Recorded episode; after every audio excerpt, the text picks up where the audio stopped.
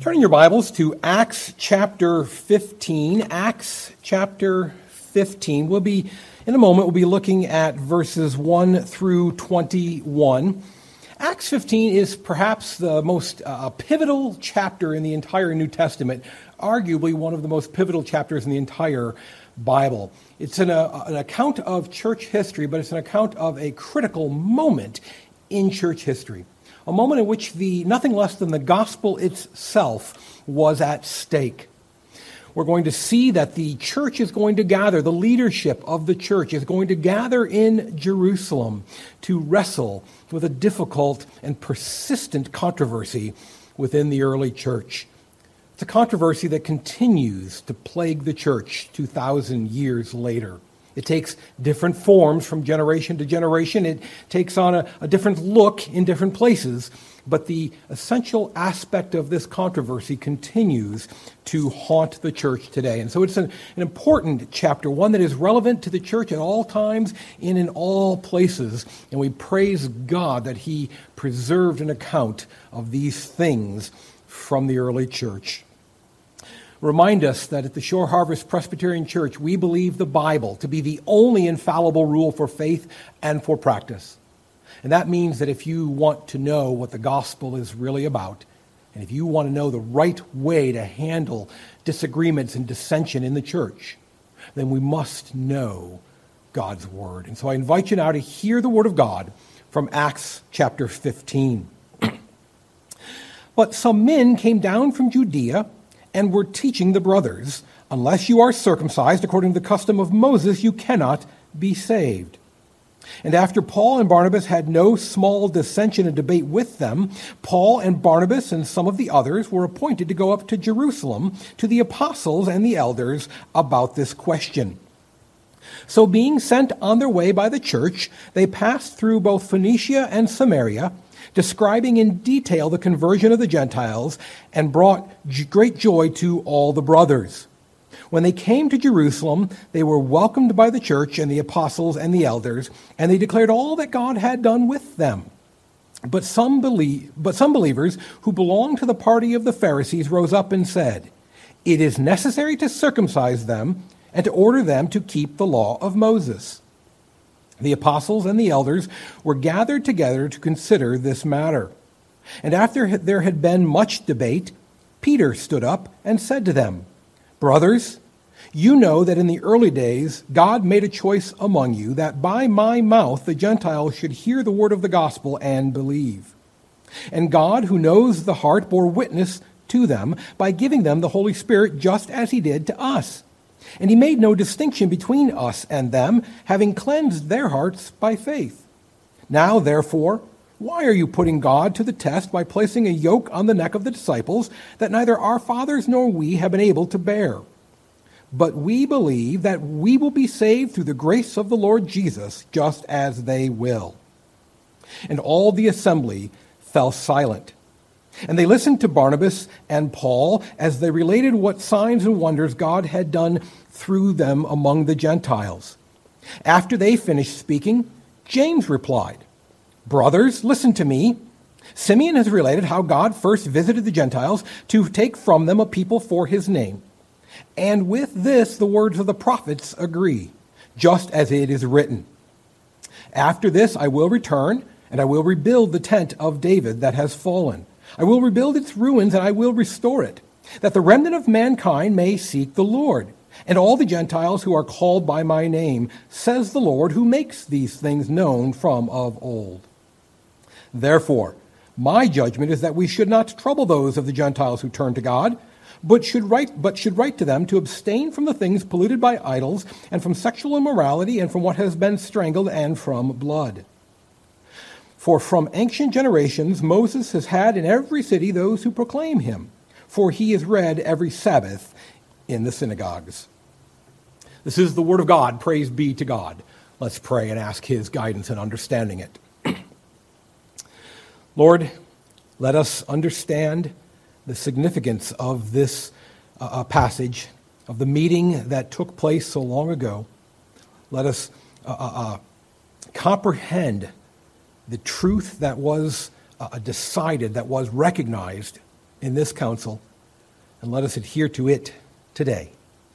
Let us also see the example that was set before us for how and when and where to uh, uh, conduct disagreements and how to resolve them, and that we would do so in a like manner today. We lift this up in Christ's name. Amen. The text before us is referred to is an account of what's referred to as the Council of Jerusalem. A council in the sense that there was a gathering of people who came together and debated and disputed and discussed a, a matter of disagreement. And we're going to take a look at what's going on here. We're going to ask ourselves three questions. First, what did the Jerusalem why did the Jerusalem council happen? What led up to it? Why did this take place? We are then going to look at what actually happened at the council meeting. And then we are going to finally consider uh, uh, what it was that came out of that council meeting. What was the significance or importance of that council meeting? What led up to it? Why did it happen? What occurred in the meeting? And what came out of the meeting? That's what we're going to look at this morning. First of all, what led up to this meeting? Why did it occur? What happened that these men needed to gather in this way? Well, we must be reminded that, that the, the issue being debated and discussed here is an issue that has been one that has been bubbling in the church from its earliest days. This is not a new controversy. It's, uh, uh it's morphed a little bit, it's been uh, uh nuanced a little bit, but it's the same essential issue that goes right back to the very earliest days of the church. You'll recall that in Acts 6, the diaconate was established. And why was it established? Because there was a dispute among those Jews that were Hebraic Jews and those who that were Hellenic Jews, those that were more like the Greek culture. And a dispute arose over the distribution of food to their widows, and they established the diaconate to minister to those widows.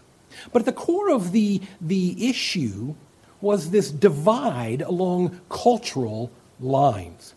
Within the body of Christ, they should have been united around the, the, the, faith, the doctrine that held them together, but they were divided culturally. Now, they were Jews versus Jews at that time, but we see the hints of those who were more Jewish versus those who weren't Jewish enough. Then in Acts 8, we get the account of Philip going to the uh, Samaritans. And what do we see there? That, that the church in Jerusalem was skeptical that Samaritans, these, it's not, they're not just Jews that are too much like the world. They're impure Jews. They're half breeds. They're Jews that have intermarried with the world surely they can't come to the Lord. And so when there's a report that comes back to Jerusalem that there have been converts in Samaria, they send uh, John to go, Peter and John, to go check it out and see if this is legitimate. There was this controversy along cultural lines. And then in Acts 11, Peter returns to Jerusalem, having ministered to the house of Cornelius. He returns to Jerusalem and he is immediately beset by the same controversy. You ate with Gentiles. You went into the home of Gentiles. You have it's one thing for the for the Hellenic Jews to be in our church. Okay, it's another thing for Samaritans, half-breed Jews to be, but you're mixing with outright Gentiles. That can't be. And this controversy along these cultural lines has been uh, uh, uh, brewing for quite some time. So that in Acts 6, Acts 8, Acts 11, we see these same issues playing out. Then when we get here, we saw at the close of Acts 14 last time, the, the uh, kind of a summary of the ministry of Paul and Barnabas, the, the mission of missions, we said. And really, what's going on here, we notice this passage, it's called, you know, it's a reference to the Jerusalem Council, but it actually opens in Antioch. These, the first verses, the first three verses are really a transition from chapter 14. Verse 1 opens actually in Antioch. So what's going on here? Well, last time we saw that the mission of missions, the summary of what Paul and Barnabas did on their first missionary journey, was really boiled down to three things uh, uh evangelism, get them gospel, discipleship, get them growing, and church uh, participation, get them going. We saw those three things in Acts 14. And the, the, the question that's brewing here, what's opening up this passage, is a debate about what that looks like. It's not that anybody is outright disagreeing with Paul and Barnabas did, but rather they're saying, well, let me, let's talk about what that should look like.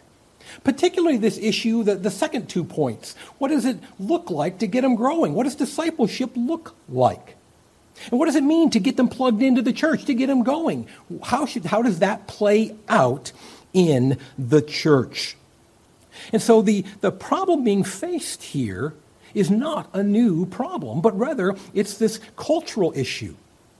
You see, there's an argument being made that for them to join the church, for them to grow in their faith, discipleship, for them to be plugged into the church, get them going, they got to become like us.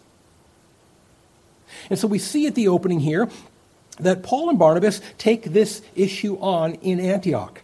They confront it. Now, I want to stop there and give us a little bit of history. If you turn over in your Bibles to Galatians chapter 2, uh, uh we'll be starting uh, verse, what verse are we starting at? Uh, I think it's verse 14. Galatians 2, um,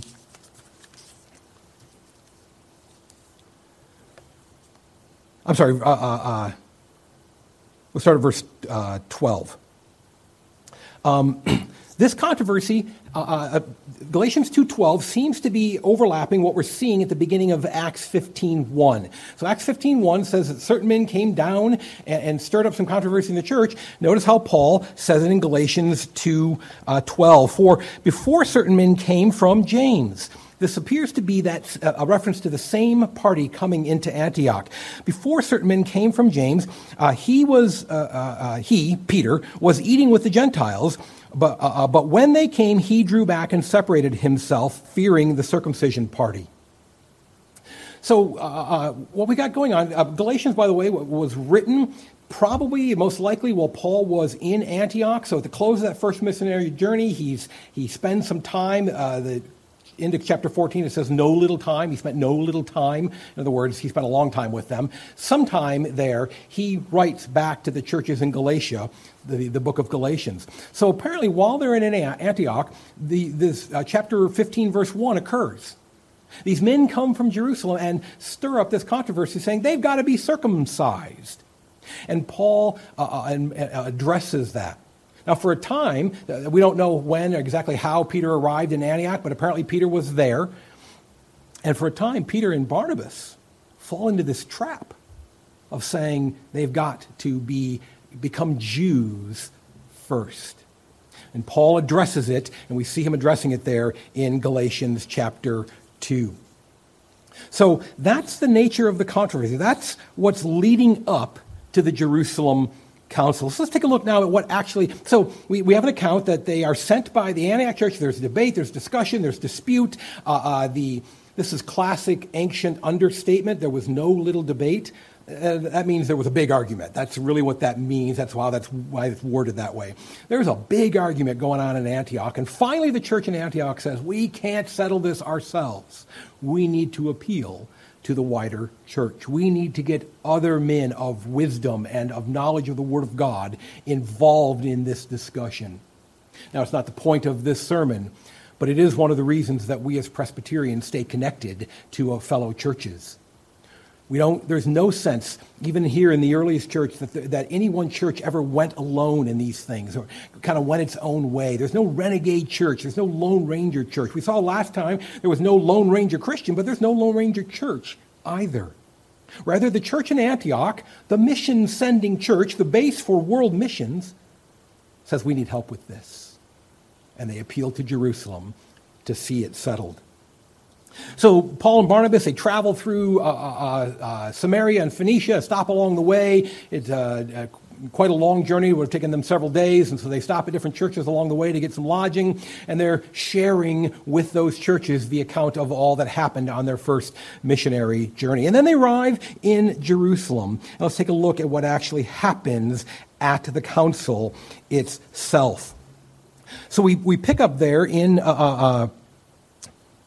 uh, verse 4. When they came to Jerusalem, they were welcomed by the church and the apostles and the elders, and they declared all that God had done with them. First of all, we're to we see Luke's commentary on this.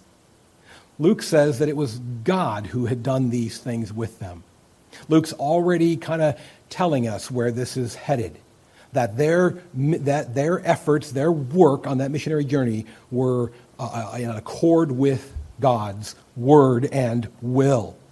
But then, verse 5 some believers, now that's an important note, these are not uh, uh, uh those coming in from the outside, these are not uh, uh unbelievers. When Paul addresses the issue to the Galatian churches, he, he calls them false brothers. But that's a different group. That's not the church in Jerusalem. That's those who traveled to Galatia to attack those churches. Luke's assessment here is that these are authentic believers. These are brothers and sisters in the Lord. Some believers who belonged to the party of the Pharisees rose up, and we don't often see the word party and Pharisees go together. It's kind of a humorous little uh, combination of words there. Uh, rose up and said, It is necessary to circumcise them and to, and to order them to keep the law of Moses. What's going on? What is the position of the Pharisees within this council and within this debate? Well, you see, basically, they're making this argument that growing and going Discipleship and church membership means that they should look like Jews. They should look like us. If they're truly growing and they're truly going, if they're truly being discipled and truly connecting to the, the, the true church, they ought to look like us.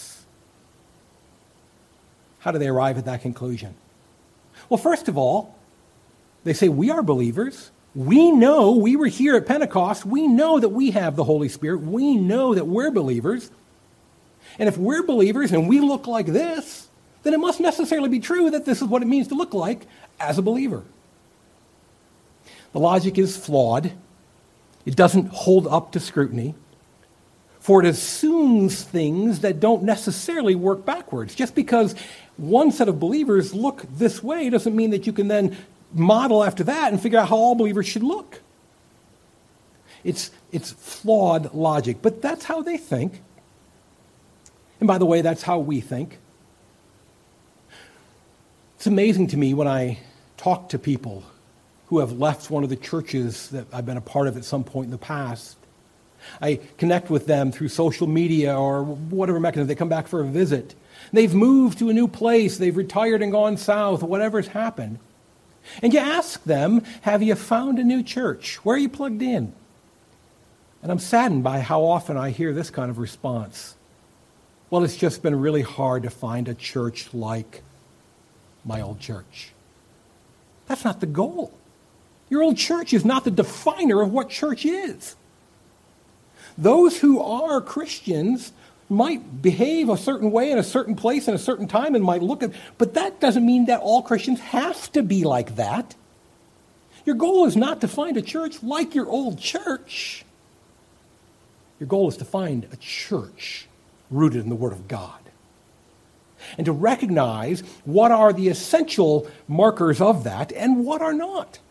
Dear brothers and sisters, if the Lord ever calls you away from shore harvest, don't go looking for a new shore harvest. Go looking for a church rooted in the Word of God, looking for a church that will declare the true gospel of the true Christ from the true God. That's what we ought to be looking for, not a church that looks like us. And we do this sort of thing with other stuff. You know, if they're really, if they were really believers, if they were really uh, uh plugged into the Word of God, if they were truly growing in the faith, they would dress like us. They would sing songs like us. Their order of worship would be like ours. And none of that is valid. They would have my view of, uh, uh, uh, uh of some of the undefined things. They would have my view of alcohol consumption. They would have my view of tobacco use. They would have my view of public school versus homeschool. They would have my view on fill in the blank. And we make ourselves the definers of what it means to be true disciples of the Lord. And that's what this party of the Pharisees was doing.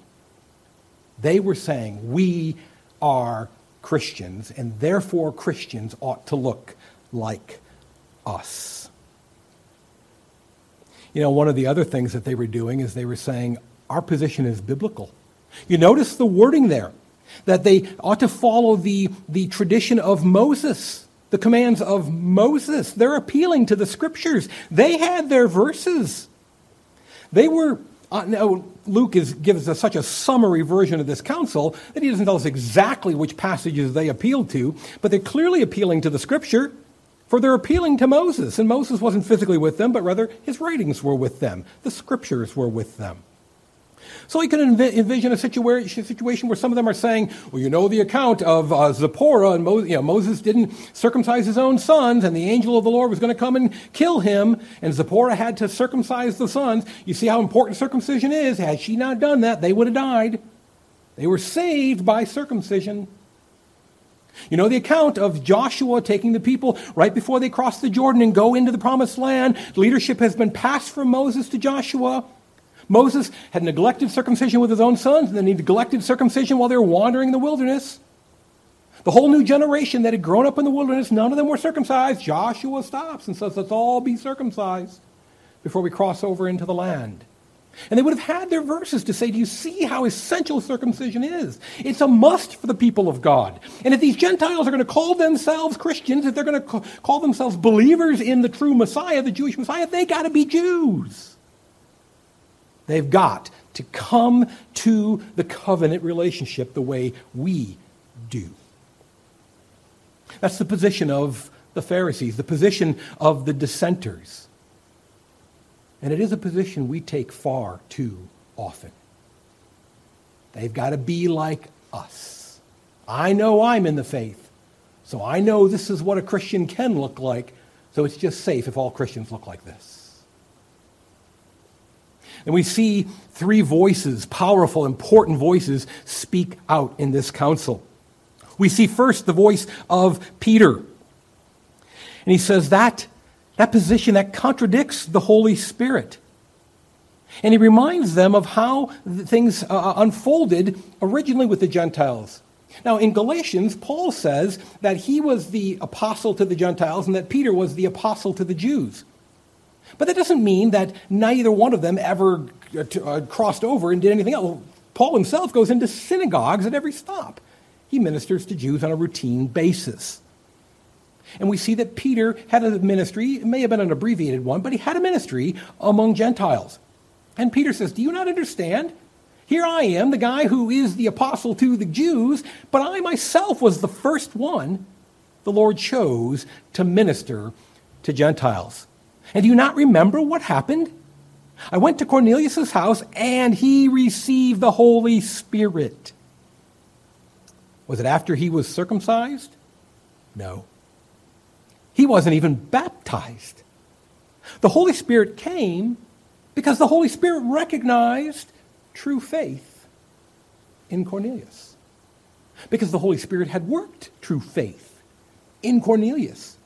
And Peter says, Do you understand that at Pentecost we received the Holy Spirit as a mark that we were truly in the church, truly a part of the family of God? And the Gentiles got that same mark. He says, If your view is right, that they've got to be circumcised and got to obey the customs of Moses, then the Holy Spirit got it wrong. For he went in to their lives. Peter goes on in verse 10 and says something amazing. Look at verse 10. Look closely at what Peter says there. Now, therefore, why are you putting God to the test by placing a yoke on the neck of the disciples that neither our fathers nor we have been able to bear? Peter says this.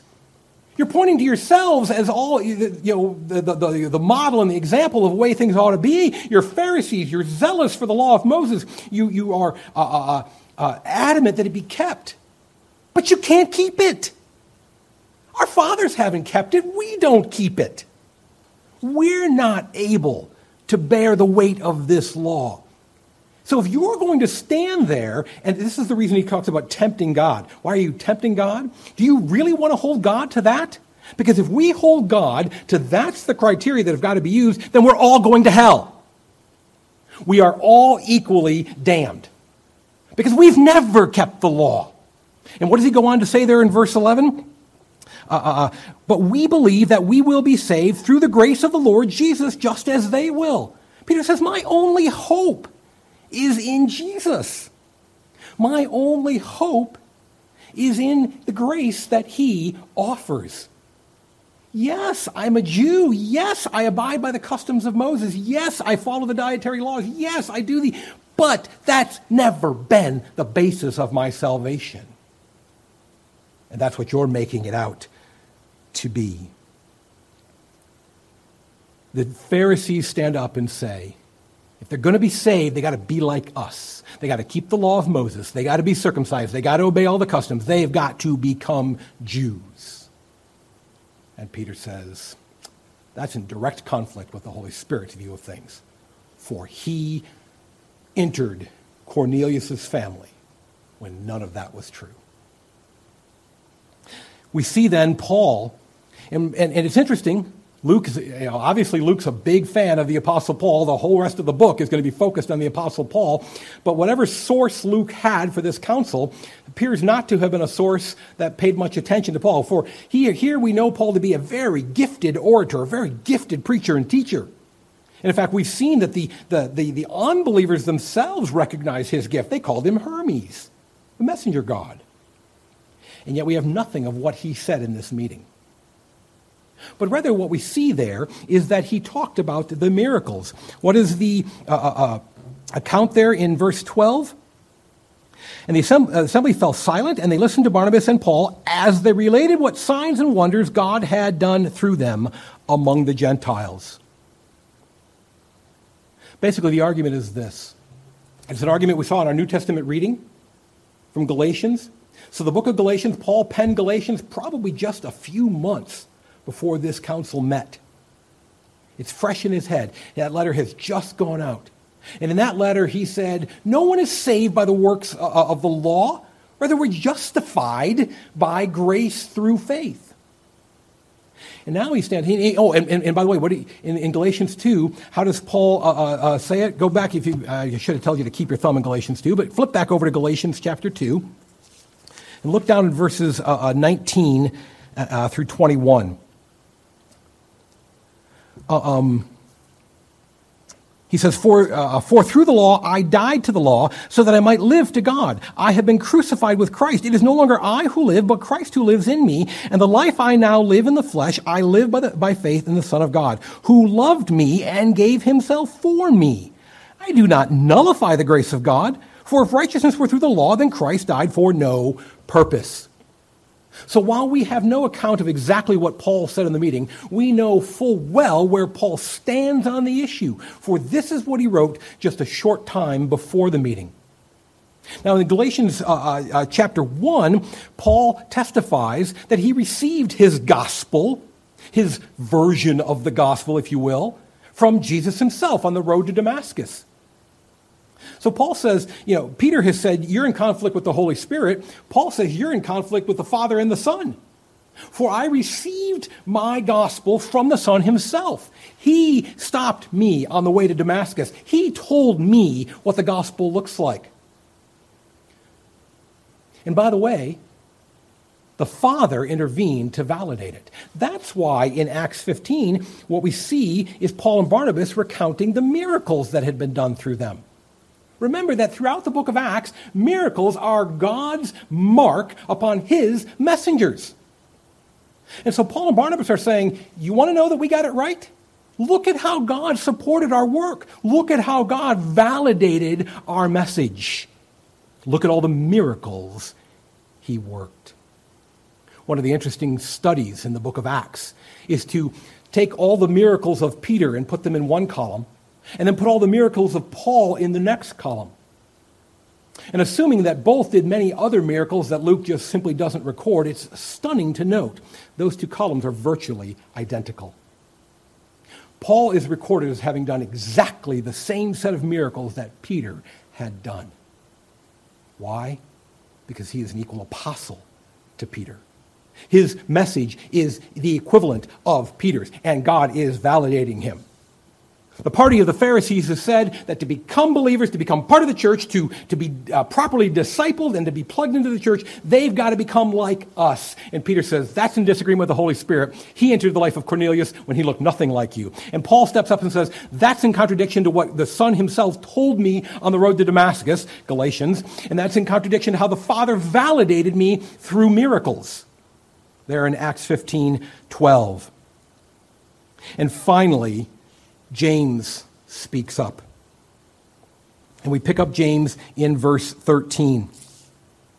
After they finished speaking, Barnabas and Paul, James replied, Brothers, listen to me. And there's a number of interesting things to note there about James. First of all, he refers to Peter by his uh, Aramaic name, Simeon. Now, this meeting was probably being conducted in Greek, for it is unlikely that those who came down from Antioch would have known Aramaic. It is highly improbable. Greek was the lingua franca of the, uh, of the age and of the area. And uh, there's a, a, lot of evidence to suggest even the relatively uh, poor fishermen from Galilee, because of their need to conduct business in that world, would have known at least rudimentary Greek. And so the meeting is occurring in Greek, but James doesn't use Peter's Greek name. He uses his Hebraic name, his Jewish name, if you will, and calls him Simeon. And the point is in stark contrast. In a moment, James is going to say that God has called a people for himself from the Gentiles. And so there's this contrast between this person of God, Peter, and the people of God from the Gentiles. But there's also a contrast between the, the, the, the, nature of the way this meeting is playing out. It's skewing toward those who are in favor of the Gentiles. But James says, let's not forget that we are, we are Jews. This is not a biased meeting. This is not a meeting of Gentiles deciding for Gentiles.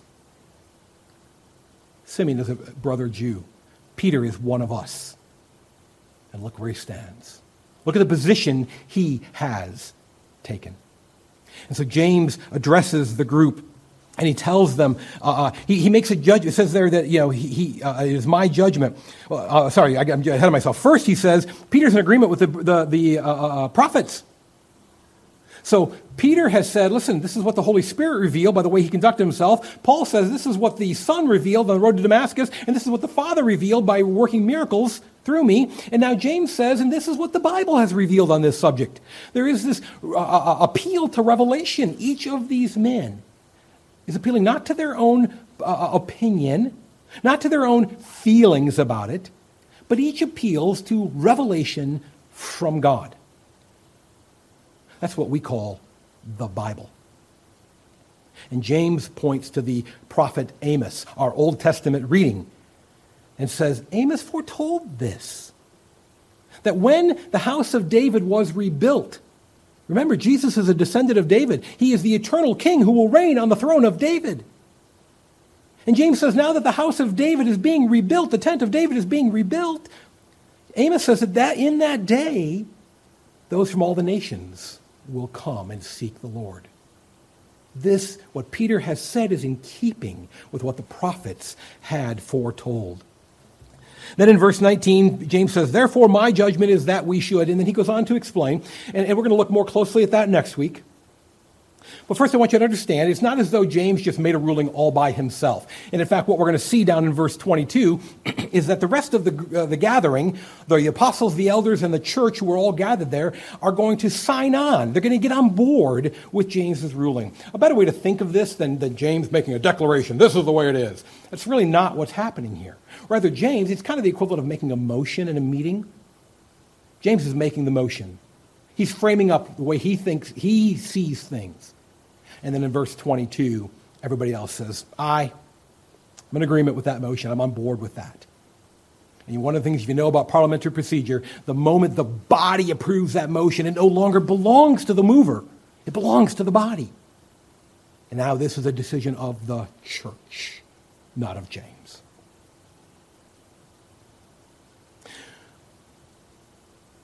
We have the party of the Pharisees saying that if they're going to be discipled and if they're going to be plugged into the church, if they're going to grow and go, that means they ought to look, end up looking like us. And Peter appeals to the revelation from the Holy Spirit and says, No, That wasn't the case with Cornelius.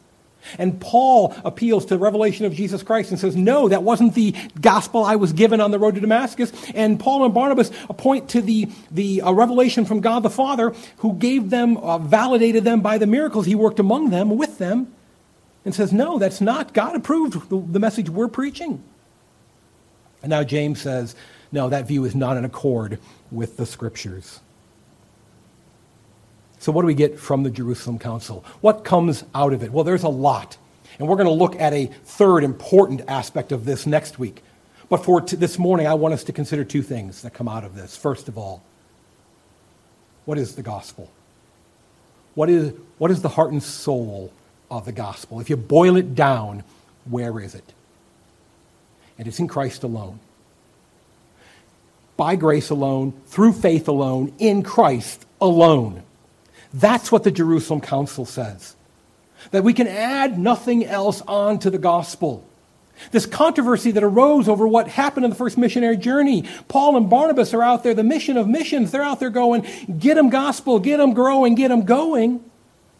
And these others are going, well, except that's not what that looks like. You got to understand what that's supposed to look like. And the council says, but if you add those things to the growing and the going, you have undermined the gospel itself. It's not about them looking like Jews. It's not about them being like you and me. It's about the work the Lord is doing in their lives by the power of the gospel. And the gospel is the power to save alone. And the council says we can add nothing to that. We cannot uh, uh, uh tweak that refine that. We cannot massage that. We cannot improve upon it. The council says the thing we have got to grasp is that salvation is through Jesus alone. Not Jesus and circumcision, not Jesus and the customs of Moses, not Jesus and wearing the ties that I wear on Sunday morning, not Jesus and singing the hymns that I sing, not Jesus and having a liturgy like my church's liturgy but Jesus alone saves.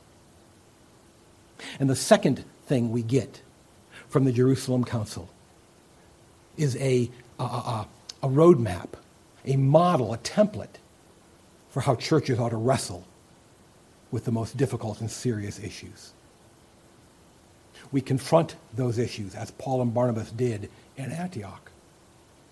We then seek the counsel of others as this church appealed to Jerusalem. And in the end, we look for wise men who will themselves be rooted in the revelation of God. Peter and Paul and James did not offer up their opinions or their feelings or their thoughts on these matters. They appealed to God. And with the wisdom that God had given them, they showed how what they understood applied to this situation. Brothers and sisters, do not ever try to walk the Christian life alone, for it will always lead to error.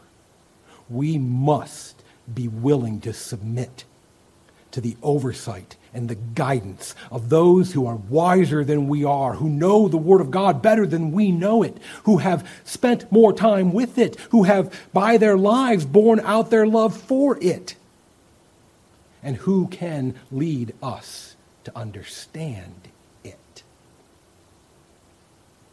The Jerusalem Council met to wrestle with one of the most challenging issues the church had ever faced. And when they did so, they gave us a model for resolving controversy coming together. Coming together for discussion and debate and argument, but coming together. And in the end, they gave us a simple gospel that salvation is by faith alone in Christ alone. Let us never lose sight of that. Oh, we're not done. They're going to have more to say, and we're going to take that up next week. And we're going to see what, come, what came next. But we cannot move on until we own that essential truth. It is by grace, through faith, in Jesus that there is any hope of salvation. Let's pray. Lord, thank you for preserving an account of the Jerusalem Council. Thank you for these men, Peter and Paul and James, who, who stood up and took a stand for the truth, who took a position and argued for the, the centrality of grace in Jesus, through Jesus as our only hope of salvation. Lord, let us never modify that message. Do not allow us to add anything to the message of Jesus. It is not Jesus and the way I like to do things. It is not Jesus and my cultural identity. It is not Jesus and my preference for good works. It is Jesus who saves. We offer this prayer in his name. Amen.